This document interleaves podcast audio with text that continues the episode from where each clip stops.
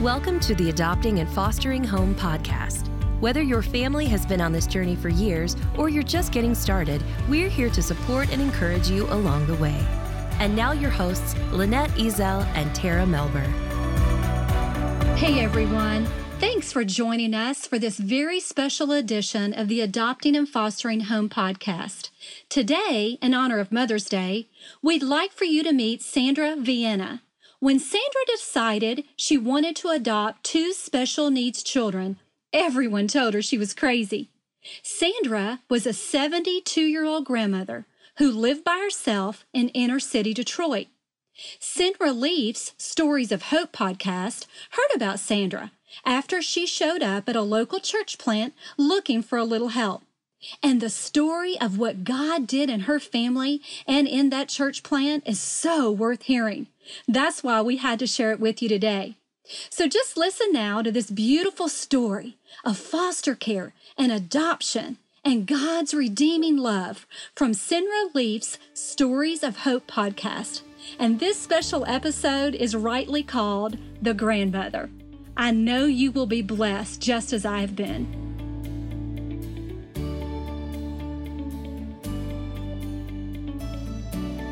If there's one thing Sandra Viena has learned, it is this behind every good mother, there is a good mother. We didn't have a lot, but still, my mother instilled good things in us. You know, she never turned her back on no one. And that's what I try to do. Just love. It's love. And I learned that from my mom. Stories of Hope is a podcast about people who meet needs and change lives. In this episode, You know, I'm old school, so I didn't have a lot. everybody told Sandra Viena, don't do it. They said, you're too old. I'm 72 years young, but it's okay. They said, you live on the wrong side of town. In my neighborhood, you see them on the corner drinking and drugging. And they said, those kids are not your problem. Everybody was telling me, girl, you shouldn't do this, you shouldn't do that. That's what everybody said. But Sandra Viena never cared much for what everybody said. I said, well, you know what?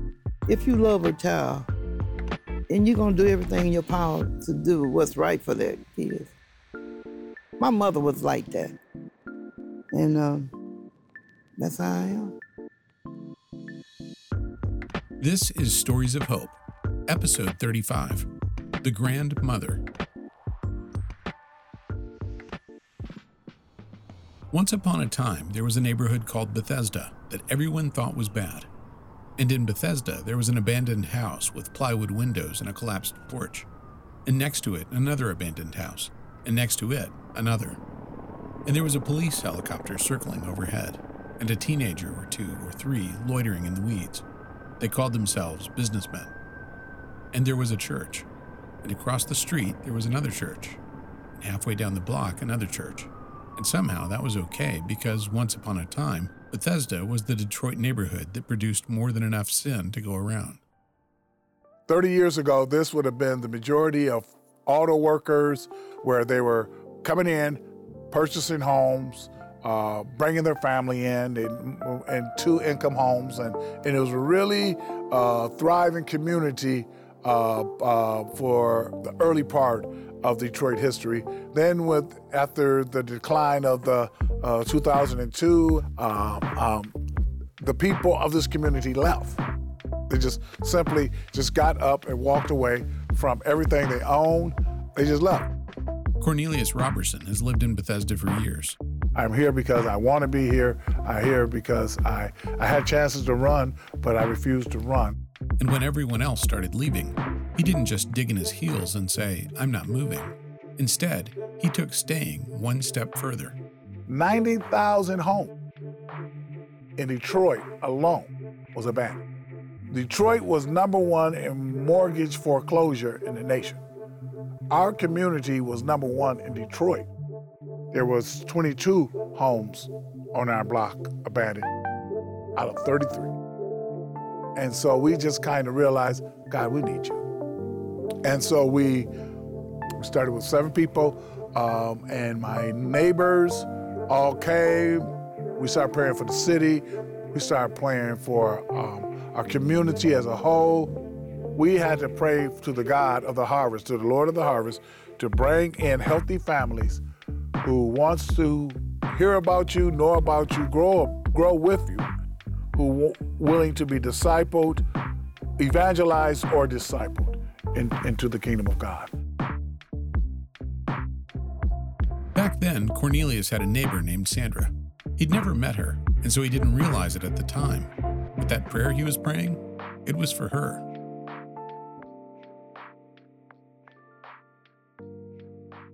When people ask Sandra Viena how many children and grandchildren she has, the answer is complicated.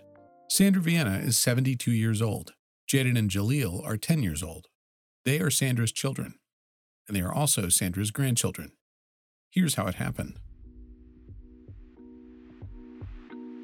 Sandra had a daughter named Darlene. Darlene was a nurse with five kids. Two of those kids, Jalen and Jaleel, were adopted. For Darlene, adoption had seemed like a good idea at the time. Jaden and Jaleel were babies. They had special needs. They needed a home. But it didn't take Darlene long to figure out a full time job plus five kids, all under the age of five, was more than she could handle. She did the best she could for as long as she could. But eventually, Darlene realized she had no choice. She had to give up Jaden and Jaleel. I wanted to cry. Darlene's mother, however, had other ideas. Because they need somebody to know that I'm here for you. I'm gonna love you. I'm, i know you're going through a hard time, but I'm gonna be there for you and um, she didn't want to put them back in the system. So I went to her and I said, God put it on my heart. I said, Darlene, well, I'll take her. And she said, For real, Ma? I said, Yeah. She said, You sure you can handle it? I said, Yep, I'm strong. So I stepped up and went through the programs, you know, learning how to foster kids. And they looked at my age and I said, age shouldn't be a factor because if you love a child, you know, and you're gonna do everything in your power to do what's right for that kid. And that's what I did. I've officially adopted them. I got the papers and everything. They mine. Good morning, everybody. All right, I don't know what. Cornelius Roberson met Sandra Viena three years ago when she and Jaden and Jaleel first visited Heart and Soul Community Church. Heart and Soul was the answer to all those prayers, the ones Cornelius and his neighbors had made for Bethesda back when they first started asking God for healthy families. Can I get A? Can I get a Father? Can I get a Hallelujah? Hallelujah! They started a storefront church that Sandra wandered into one Sunday morning. She came because she was looking to hold up her end of a bargain she'd made with God.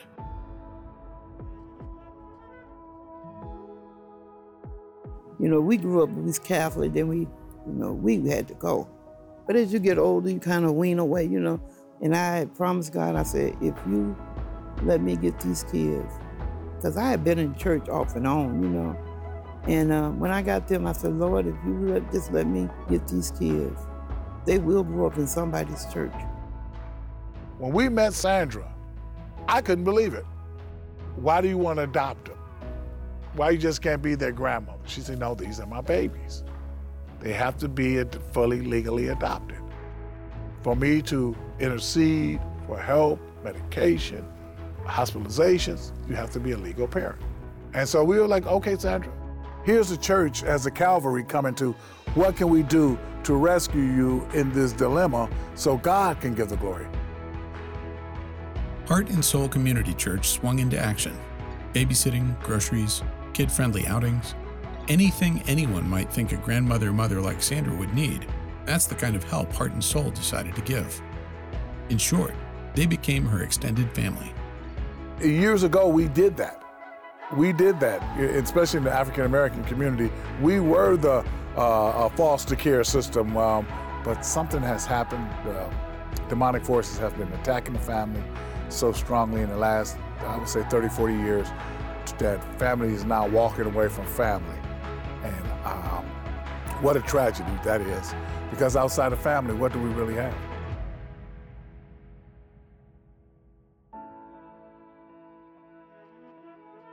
Now, Sandra, Jaden, and Jaleel Viena all sit in the front row. every Sunday morning at Heart and Soul Community Church.